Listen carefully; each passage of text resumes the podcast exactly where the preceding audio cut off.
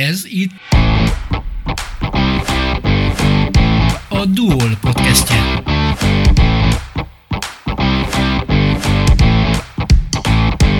Az 1949-ben Székesfehérváron született Lendvai Antal kirakatrendező iskolában tanult, majd nyomdai grafikusként dolgozott. A festmények és grafikák mellett reklámgrafikával is foglalkozott, valamint könyvillusztrációkat, animációs filmeket és diaterveket készített. Az 1995-ben fiatalon elhunyt művész feleségét, Lendvainé Rózsadombi Ágnest köszöntöm a stúdióban, akivel férje pályájáról, meghatározó élményeiről és emlékeiről beszélgetünk. Köszönöm, hogy elfogadta a meghívásunkat. Én köszönöm. Arra kérném mindenek előtt, hogy legyen szíves felidézni azt, hogyan indult Lendvai Antal művészi karrierje. Hát ugye, mint minden, a gyerekkorra indul, és a gyerekkor nagy hatással van egy ember életére. Hát ő neki fiatalon négy évesen meghalt az édesanyja, ami meghatározó, és utána a Rákóczi iskolába ment, általános iskolába, ahol egy nagyszerű tanári csapat volt, akkor is, de főleg az ő részére, és mint rajztanára dr. Farkas Gáborné az akkori gyerekek munkái mellett nagyon kiállt, mégpedig oly módon, hogy, hogy Magyarországonról akkor nem lehetett semmit, se levelet, se csomagot, se információt bárhova elküldeni a világba. Ő mégis vette azt a bátorságot, hogy az OTP nél volt egy ügyintéző, legalábbis én így tudom, akivel ő összedolgozott, és így kiutatott gyerekrajzokat UNESCO pályázatokra. És 1963-ban a férjem aranyérmet nyert ezen a, tehát UNESCO aranyérmet nyert, és hát igazából az Erzsinének az áldozatos munkájáért és a bátorságáért köszönet és tisztelet. Hát utána valóban mindenki kiemeli a kirakatrendező iskolát, de az ma már annyira nem mond semmit, és annyira elsatnyult ez, a, ez, a, ez az oktatás, hogy egyszerűen nem is semmiféle képük nincs az embereknek arról, hogy ez mi volt akkor. Ez akkor ez egy teljesen más hangsúlyú ö, oktatás és gárda volt, akik ott voltak. Tehát ö, többnyire ö, olyan emberek keveredtek idézőjelbe oda, nehéz volt egyébként bejutni, akiket valamilyen, hát az akkori kor ö, sajátosságai miatt nem vettek fel, vagy az iparművészeti, vagy a képzőművészeti főiskolára. Többek között ugye őt sem, mert ugye azt mondták a a képzőművészeti főiskolának a felvételénél, hogy mondták neki, hogy szemtelenül jó rajzol, de nem vették fel. Az iparművészetén meg már igazából akkoriban ki voltak pöttyözve, hogy kit fognak felvenni, de ott meg azt mondták neki, hogy túl sokat tudna most. Ez mindegy, nem vették fel. Tehát ö, úgy kellett tovább küzdködni, hogy valamiféle olyan pozícióba jusson, hogy, hogy meg tudjon jelenni legalább a magyarországi képzőművészeti palettán. Tehát ő, ő nem rendező akart lenni, ő nem illusztrátor akart lenni, ő nem nyomdai grafikus akart lenni, hanem ő festő akart lenni. Na most a Visszatérve egy pillanatra a kirakatrendező iskolához, e, ezt mindig megemlítik, sajnos az albumban benne van, e, de e, volt jelentősége olyan szempontból, hogy, hogy akkor ott művésztanárok tanítottak. Tehát Szentélmai Zoltán szobrász, Matson Frigyes szobrász, Csíkszent Mihály Robert szobrász, Szétényi Vilmos grafika.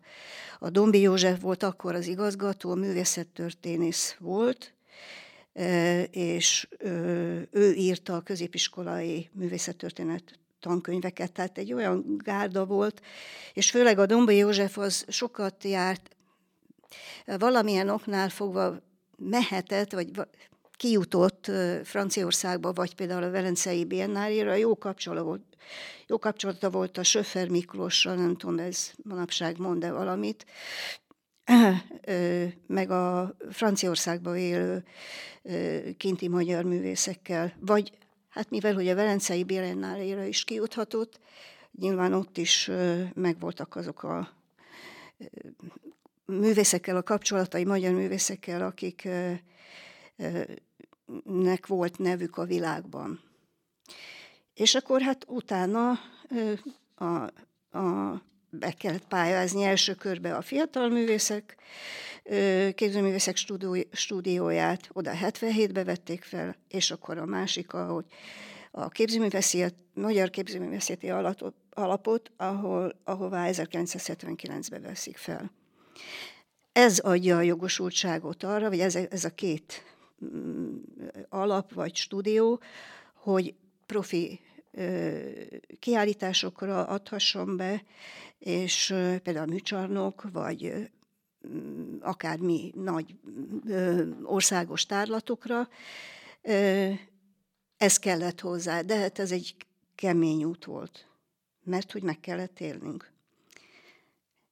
Mennyire volt hatással az ő pályájára ezeken túl, hogy nehéz volt elindulnia az aktuális politikai és történelmi helyzet? Hát mivel egy zárt ország voltunk, ez 1970-es évek eleje, innét, innét kimenni vagy szökni lehetett, vagy, vagy, vagy pedig valamiféle politikai vagy sport, vagy egyéb támogatottsággal, akik kijutottak, nagyon sokszor nem jöttek vissza. De nem lehetett. Tehát, először talán 1900, hát a 80-as évek végén lehetett először kimenni, amikor kaptunk egy kis minimális keretet, valutát, hogy kirándulni kimehessenek az emberek. Tehát, hogy nehéz volt. Nem lehetett. Be voltunk zárva. Ezért, ezért, ezért mondják azt, hogy a, a legjobb magyar mesekönyvek akkor készültek, mert olyan művészek tudták el, vagy kellett elvállalniuk ezeket az illusztrátori feladatokat, akiknek valahogy étert kellett a család elé tenni, vagy hát ki kellett fizetni azokat a költségeket, ami a megélhetéshez kellett. Tehát ez így ilyen körülmény volt. Melyek voltak a legmeghatározóbb és legfontosabb állomásai az ő művészi karrierjének? Minden művésznél korszakok vannak.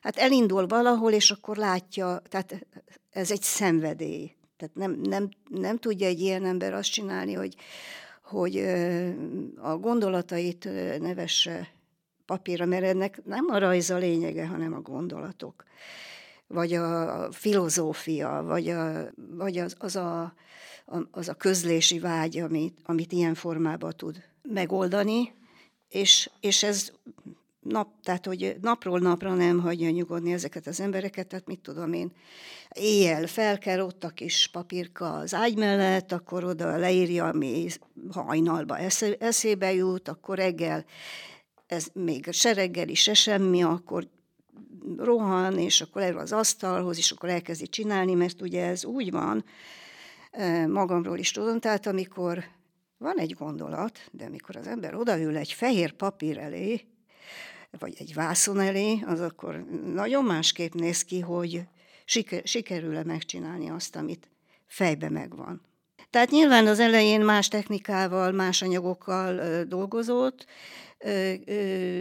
és a későbbiekben mindenki fejlődik, mindig elkezdi valami új érdekelni, és hogyha abban lát maga számára tovább lépést, akkor tovább kell lépni. Tehát mivel, hogy alapanyagokba is, vagy technikába szinte minden érdekelte, illetve nem is tudok olyat, ami nem, mert még tojásra is festett, ezért az egyik lépés hozta maga után a másikat. és akkor az egyik gondolat hozza maga utána másikat. Tehát volt egy olyan korszaka, amikor színes tussal és színes szeruzával vegyesen dolgozott, ez a korai időszakban volt leginkább, és akkor gondolta, hogy miért ne, tehát miért ne lehetne más alapra dolgozni, mint csak olaj, vagy csak akrél. akkor találta ki ezt a, az alapozási technikát, amivel ilyen egészen lehet finom rajzokat lehetett csinálni. És akkor jött a következő lépés, ugye, hogy a keretet, az üveget felhasználta a e, képnek a mondani valójához, és akkor hát tovább lépett, és akkor ugye mindenki valami egészen más irányba ment, akkor érdekelték a csendéleték, hogy mit tud abból kihozni, de másképp csinálta, mint általában, tehát más az, ezzel az alapozással. És akkor hát jöttek a lovak, de ugye a lovak azok nem csak ez a hagyományosan megjelent, mit tudom én, ménes, hanem olyan formába, vagy olyan mozdulatokkal, ami egész más kifejezés, vagy egész más tartalmat sugárzott, mint a, az addigi lóábrázolások. Aztán persze csinált olyat is, ami, ami eladható, mert hogy meg kellett élni továbbra is mondom. És akkor a nagy áttörés ugye igazából a tévi galériája lett, amikor a Défehér Zsuzsa művészettörténész idézőjelbe felfedezte, de tényleg, és ö, lelkileg, meg ö, szakmailag, meg minden emberileg nagyon támogatta őt, amiért tényleg az Isten áldja meg, mert az nagy önbizalmat ad, tehát adott valami önbizalmat, nagyot nem adott neki, mert sose volt ez túltengésben nála, de, de ö, legalább önbizalmat adott neki.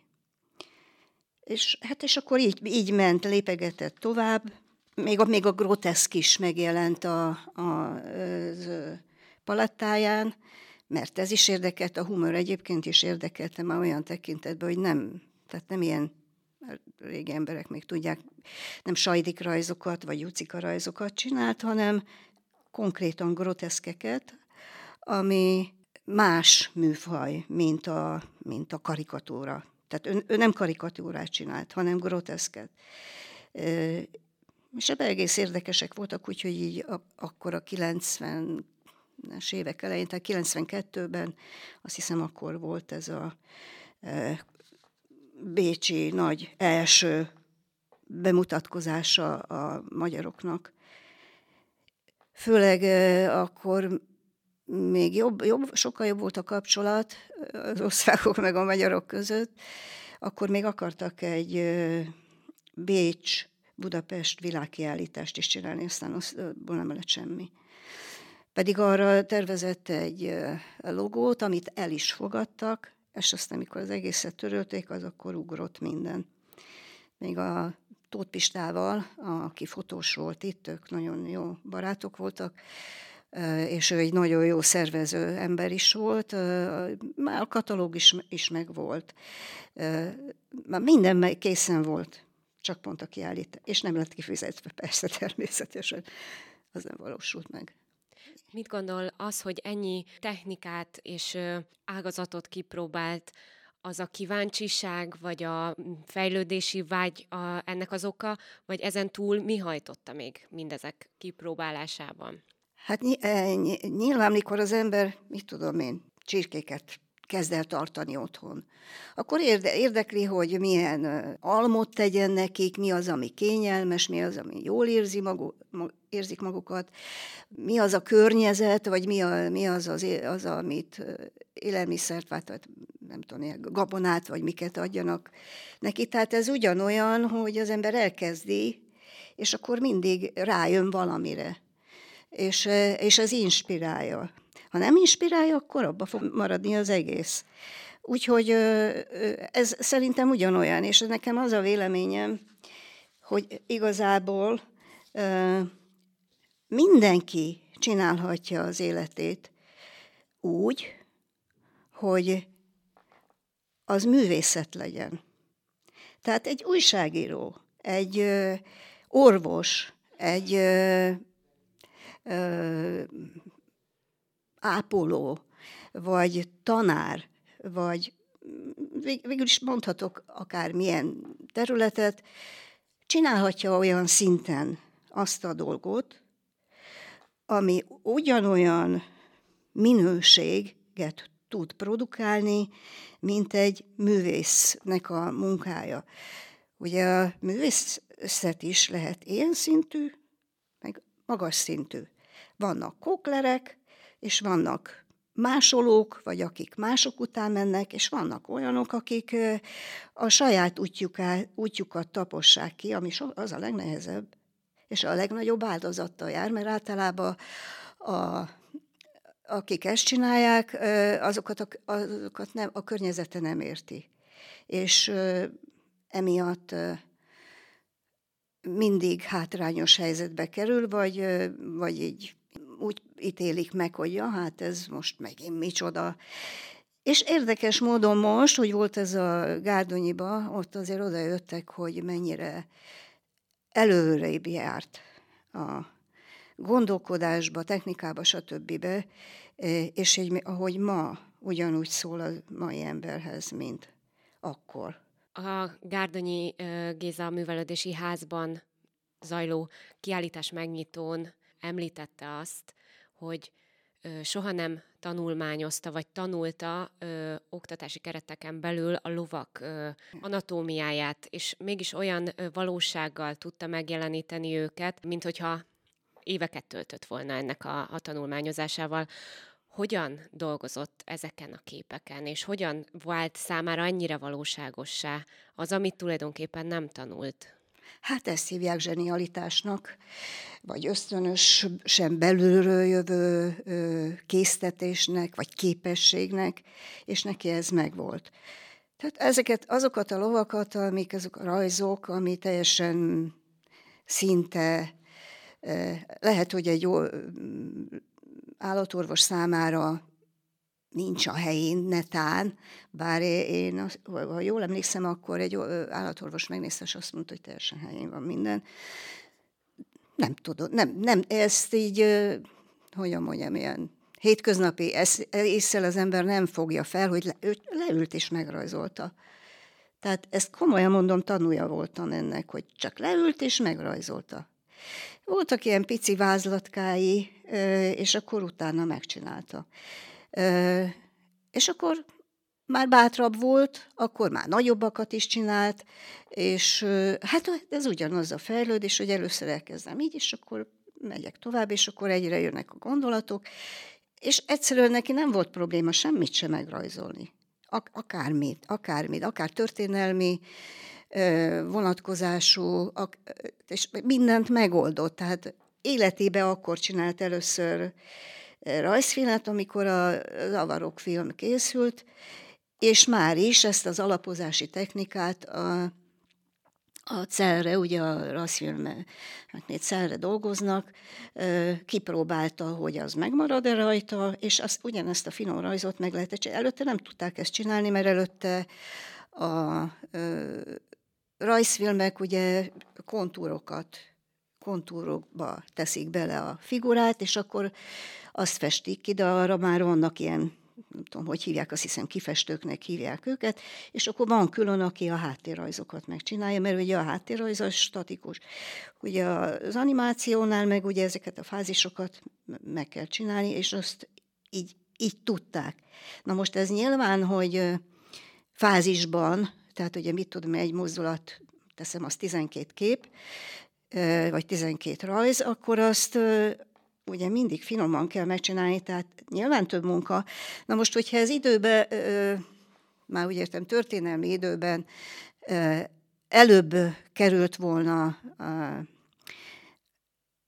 asztalra, hogy így mondjam, akkor ezt esetleg el lehetett volna adni, mert akkor még nem tudtak ide ilyet, ilyeneket csinálni, viszont később, hamar, tehát utána már hamarosan bejött ez a digitális, meg mindenféle olyan technika, ami ez már, erre már nem volt szükség. A már említett számos ö, technika közül melyek voltak számára a legkedvesebbek? Volt kedvence? Volt olyan, amit mindig, amihez mindig szívesen nyúlt vissza? Hát ugye az, az elején a ceruza, arzenál. Már olyan értelemben, hogy ilyen méteres, skálás válogatásai voltak a színekben, mert ahány, ahány féle készletet lehetett kapni, abban mindig másik árnyalat volt. Ez volt az elején, de aztán utána már az akril és az olaj. Végül is nem volt probléma. Attól, attól tette függővé szerintem, hogy a téma mit kívánt, vagy az alap mit kívánt, mert például egy mm, szelet fából rajzolt, egy, vagy csinált egy dinnyét. Tehát ezt, hogy az albumot megnézzük, akkor annak az a címe, hogy Tükrös fadinnye, tehát, hogy az teljesen úgy néz ki, mint egy dinnye.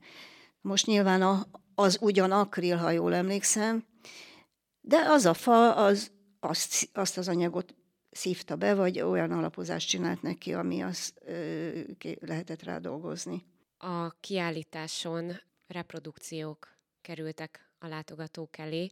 Miért volt arra szükség, hogy reprodukciók kerüljenek ki? Hát most már sajnos a Gárdonyiban a kiállító terem már az nem az, ami volt, tehát oda már valós munkát nem biztonságos kitenni, nincs személyzet sem hozzá, és főleg egy ekkora anyagot, ami kikerült, ugye 40 vagy 42 rajz ott a vitrinekbe, meg festmény, azt ott tehát teljesen képtelenség, nem, nem, lehetett, nem lehetett technikailag megcsinálni, és már a Tunyongi Gábor, aki nagyon ügyesen megcsinálta a kiállítást, már elég régóta rágta idézőjelbe a fülemet, hogy nagyon szeretné ezt, és hát nem, nem tudtam mást kitalálni, mint hogy reprókat adtam. És, és az így, ez oda most pont jó. Ennek a tárlatnak a képein keresztül végig lehet követni azokat az állomásokat, amikről itt beszéltünk? Igen, szerintem igen. Igen, nyugodtan. Milyen képek kerültek ki? Milyen technikák? Hát ugye a kora, korai munkáktól, amit mondtam, a, amikor még szívesen dolgozott ceruzával, de az, sem mind, az elején sem mindig ceruzával dolgozott, hanem ezek ilyen vegyes, általa kitalált megoldások, tehát a, a, akár a tempera, akár a, vannak ilyen színes tusok, vagy már akkor is hozzá lehetett jutni akril festékekhez. Tehát az, hogy amit meg akar csinálni, az, az olyan legyen, amit, ami, amivel elégedett lett. Tehát onnét az elejétől a technika a végéig látható. Azt nem, azt nem, most nem is tudom, hogy ebből a fehér alapúakból, de azt hiszem a fehér alapúakból is van kint, mert ugye ahhoz igazából kellene a keret.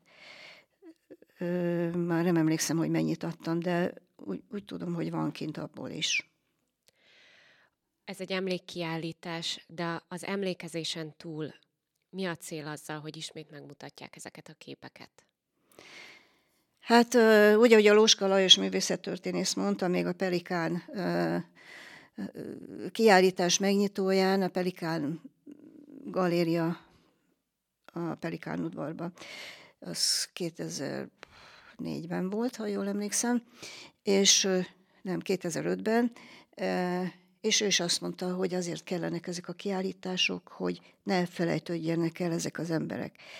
Itt még nagyon erősen hozzátenném, hogy én egy talán tíz évvel ezelőtt megkerestük egy, az egyik fotós, nagyon kedves barátommal a polgármestert, és nagyon ajánlottuk volna, vagy felajánlottunk pontosabban ingyen munkaerőt olyan tekintetbe, hogy legyen Fehérváron egy állandó kiállítása a fehérvári művészeknek, mindegy szobrász, vagy képfestő, vagy grafika, vagy bármi.